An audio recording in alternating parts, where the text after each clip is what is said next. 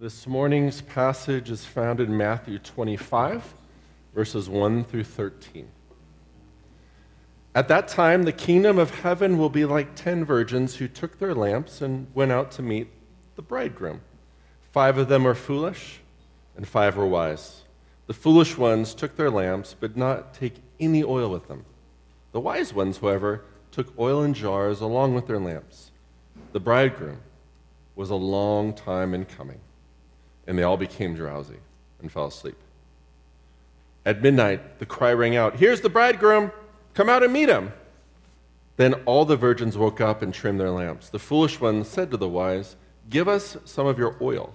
Our lamps are going out. No, they replied. There may not be enough for both of us and you. Instead, go to those who sell oil and buy some for yourselves. But while they were on their way to buy the oil, the bridegroom arrived. The virgins who were ready went in with him to the wedding banquet, and the door was shut. Later, the others also came. Lord, Lord, they said, open the door for us. But he replied, Truly I tell you, I don't know you. Therefore, keep watch, because you do not know the day or the hour. This is the word of the Lord. Fun, uh, fun parable, huh? You know, there are a couple different kinds of parables. Some of them are pretty straightforward, transcend time and space.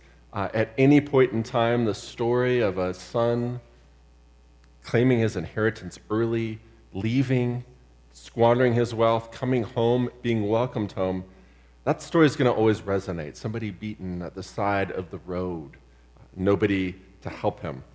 But then there's other stories that aren't so straightforward, that require some, some pondering. And they, you know, all of Jesus' parables, they took the most common, ordinary uh, things in our lives, things that feel familiar, but then they take an unexpected twist at times. Um, I just, Jesus wants to be understood. Jesus wants to communicate. He wants us to understand. But sometimes the ideas, the concepts, the, the they just, they can't be told from a lector, lecture, lector, a lecture, Hannibal Lecter. Um, they can't just be told as like bullet points. This is what it means. This is straightforward. You know, sometimes Jesus does explain his parables. He'll say like, this is, you know, seeds are scattered and some fall in this kind of soil. And later, his disciples are like, ah, what was that all about? Like, what was that story about? And then he goes through piece by piece and explains it. Other times, Jesus comes and, uh, and people come to Jesus and say, We don't understand. What does that mean? And he says, Well, you need ears to hear and, and eyes to see. Um, you know, sometimes parables are like art. You know, sometimes it's a pretty straightforward picture of a woman with eyes that seem to follow you all over the Louvre, wherever you're standing, like she's still looking at you, or, uh, you know, some are like more less straightforward. You know, swirling sky full of stars against a backdrop with the church in the middle. That there's something surreal about it. This is one of those passages where it's hard to know what is exactly Jesus' point here.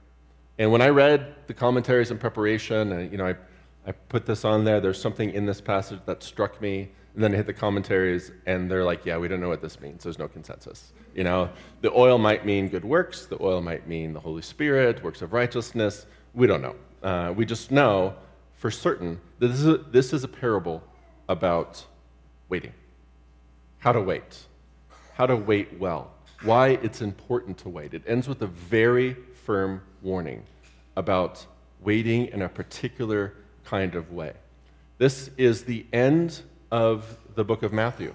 Jesus that Matthew's account of Jesus' life is drawing to a close. This is Matthew 25, Matthew 26, 27, 28 are the passion narrative and resurrection story. So this is the end. The backdrop of the story is Jesus is going to go away longer than anyone would have thought or guessed.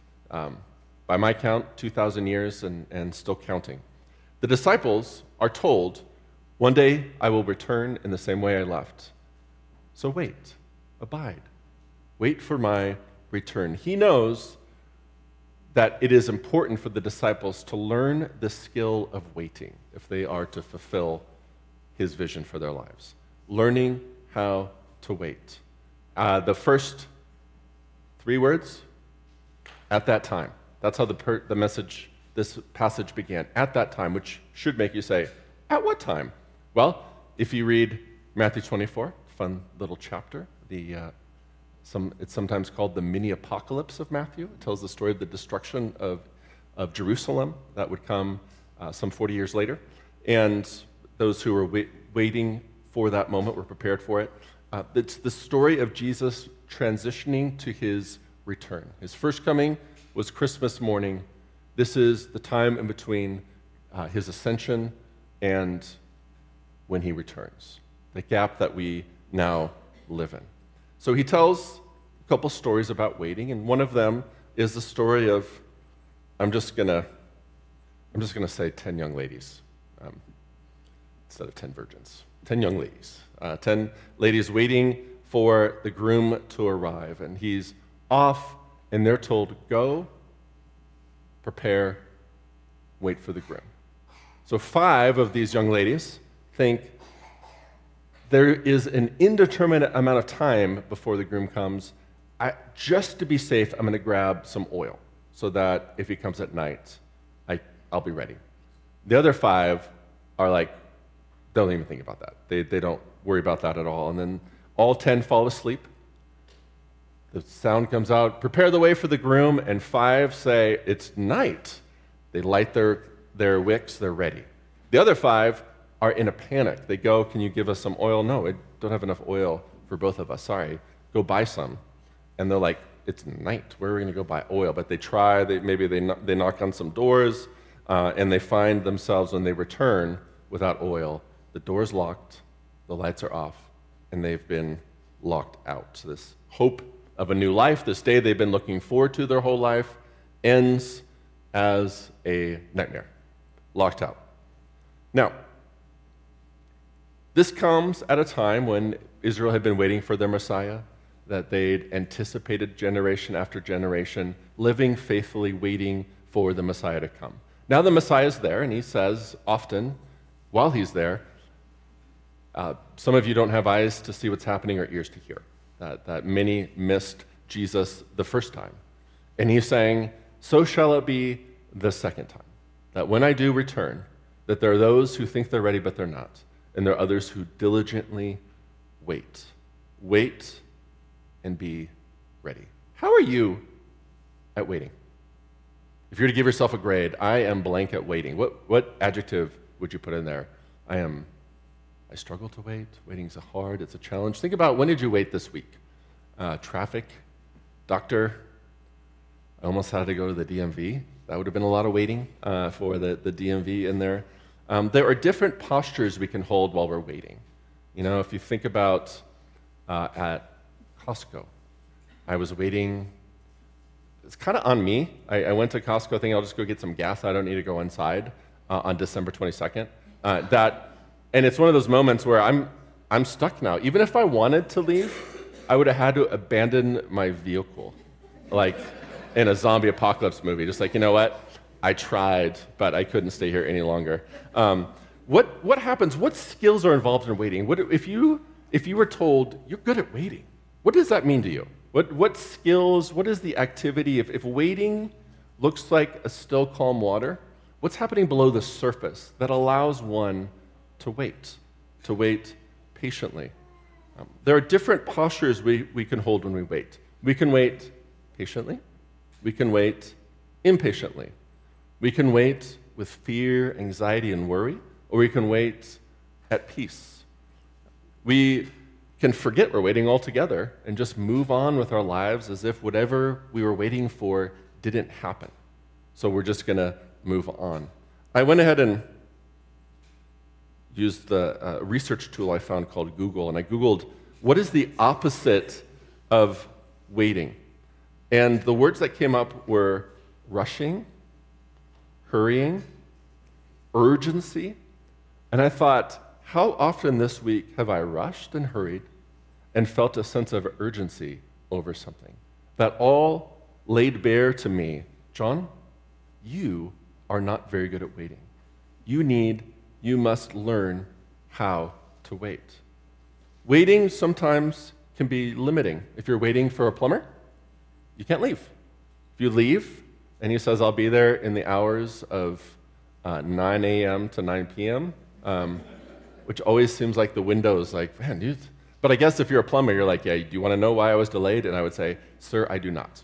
Um, so if there is a, if you're waiting for that plumber, that can limit possibilities. I, don't, I can't go run errands. I can't go see a movie. I have to be attentive and ready to the door. There's other things I can do at home, but I'm bound to my home. But in being bound in waiting, other possibilities open up and emerge. Possibilities like, I don't know, flushing your toilet. That there is, you're waiting, there is a goal, there's an aim to waiting, and that's a plumber to come and to rescue you, fix you, whatever the problem that we have. So in waiting, there has to be a goal. Waiting for what? What am I waiting for? And that goal will form and shape your posture as you wait. Now, one of the markers of modern life, maybe even the marker of modern life, is busyness. If I were to ask you, how was your Christmas? How many of you, the first word that would come to mind is, it was busy? And busy almost in a way of like, that's not what I intended to do for Christmas. I didn't mean for it to be this busy. It just was. There's a powerlessness. There's, there's almost a melancholy to how fast that season goes and thinking, I didn't wait well. I didn't wait patiently this Christmas. And yet again, it escaped us. Busy, motion are the markers of the modern life. One of my favorite authors that I've read, I think I've read six of his books in the last two years. His name's Andrew Root. And he wrote a book called The Congregation in a Secular Age. How do we, how are we a church in a secular age? And so he's unpacking some of the forces and things that prohibit churches from flourishing, growing, and, and, some cultural forces that come in, and, and, often unseen. It's like a carbon monoxide. You don't, you don't smell it, you don't even know it's there. You're just breathing a toxic air. And he says one of the markers of that, that churches get, get called into, is constant motion and innovation. I was unable to find a top, so you have to use your imagination. So uh, you're good. I, I know most of you are, have rich, good imagination. So imagine me spinning a top. Imagine it spinning, it's doing this little dance, it's doing maybe a figure eight on there, or maybe just a circle, and then at what point does the top become unstable?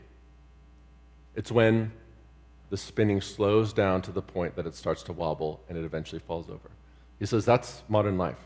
It only is stable when there's constant motion. Another book I read, it's called Hail Mary, Andy Weir. He's the one who wrote The Martian.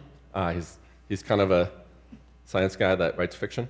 He's like John Grisham, except for Grisham was a lawyer writing legal fiction. Anyway, he tells a story. I'm not going to go into the story at all, other than to say it involves space, high-speed space travel uh, of a, a ship that's going across the galaxy. And as it accelerates, the people inside the ship experience gravity.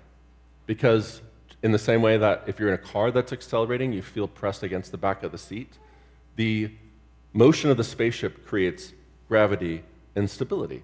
But when the ship stops accelerating, you lose gravity and you just start to float. These are two images about life in the modern world images of stability through spinning, of gravity through a constant acceleration and motion. And that's, it's not that the spaceship stops, that it stops accelerating. It's the constant need for pushing and moving forward provide a stability for life in the, in the modern world. Constant spinning, constant motion. And he writes about how so much of life feels like the feeling you have when you run on a treadmill, um, for those of you who do things like that.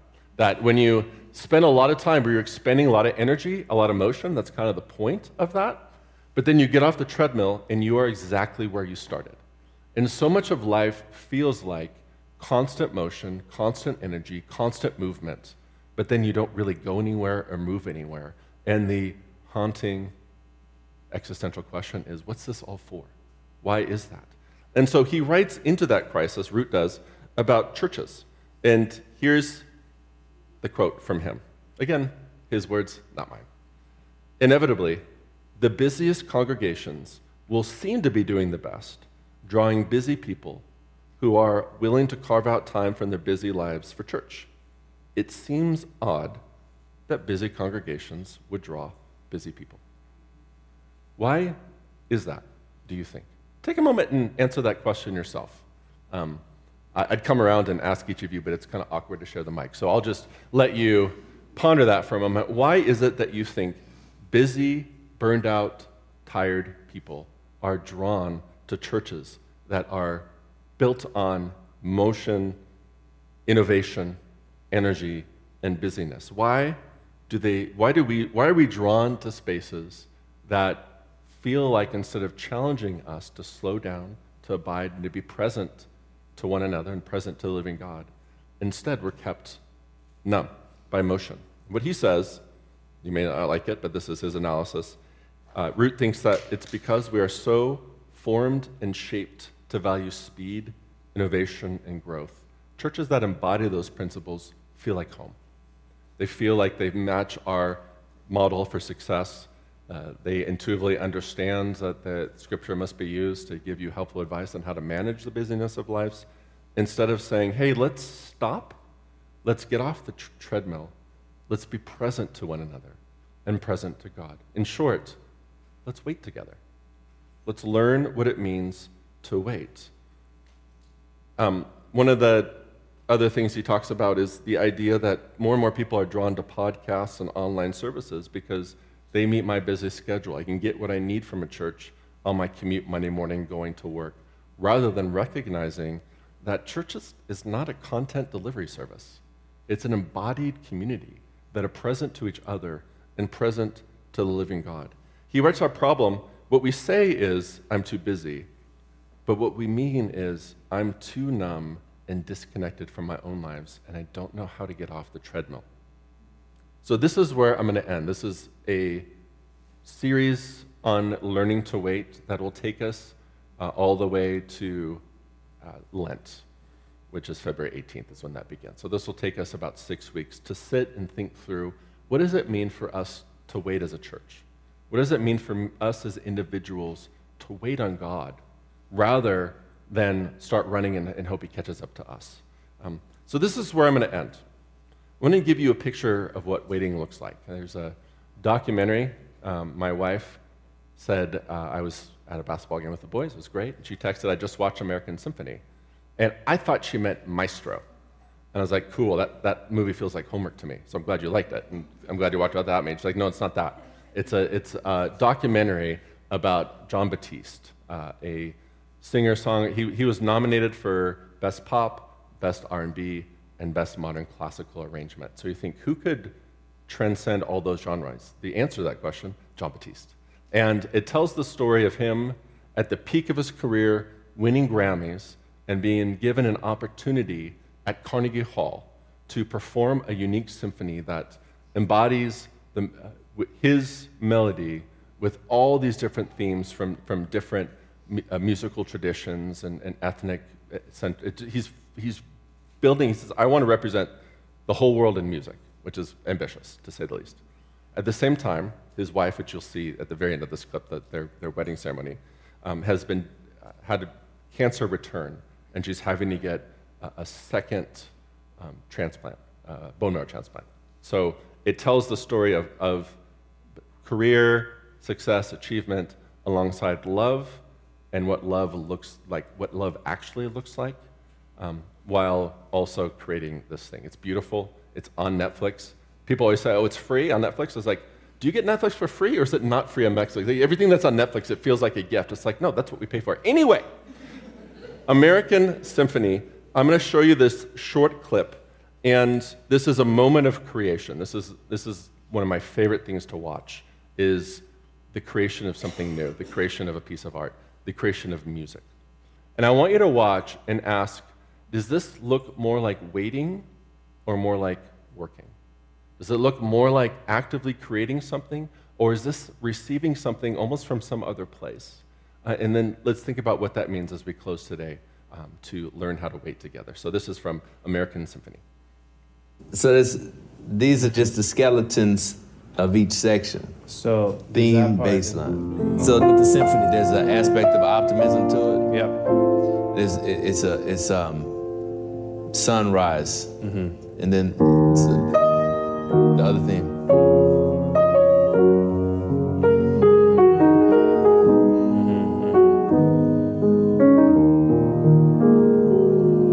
Yeah, you get yeah, Yeah.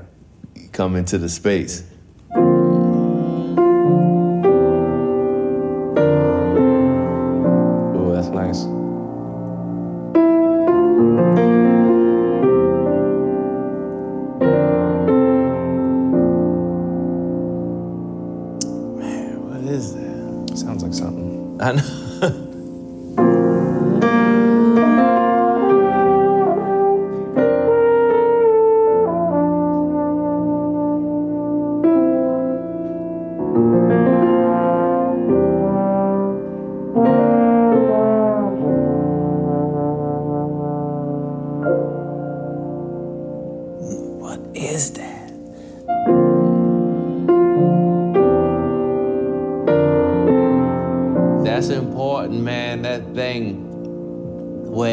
Feels familiar at Yes. home.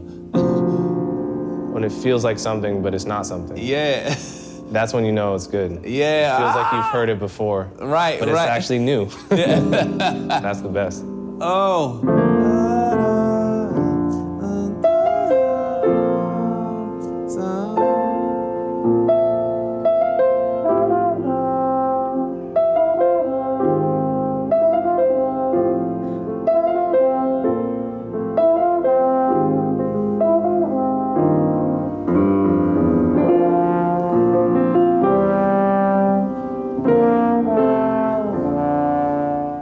So this, these are just the skeletons of each section. So Theme, bass line. So with the symphony, there's an aspect. Of, So that to me embodies waiting, receiving, two people together. And I, just his face as he's, what is he doing? Channeling something there? Uh, discovering something, hearing it for the first time, even though it's his original piece of art. You know, Jesus tells a story of people who are waiting in a way that was active. That's why I love that clip. He's waiting, he's receiving, he's not busy running. In fact, that doesn't happen to somebody who doesn't create space to wait, watch, listen, to be in community, to be present to what's happening, of listening to a melody and saying, What is that? And what better way to articulate the gospel than that's something new that feels so familiar? May we learn to listen to God's melody, to wait, to receive, which is why we ought to go to the table now, because that is where we go to receive communion. We don't take communion, we receive it from God Himself. So come to the table, receive what you did not make the gift of salvation. And as you return to your, your seats, you know what? Let's just sit and be present. Father, as we come to the table this morning, we thank you for Jesus, that he came to us. And just as he came Christmas morning 2,000 years ago, thank you that he will return again to us to make all things right. And as we wait for him to return, may we learn to wait well.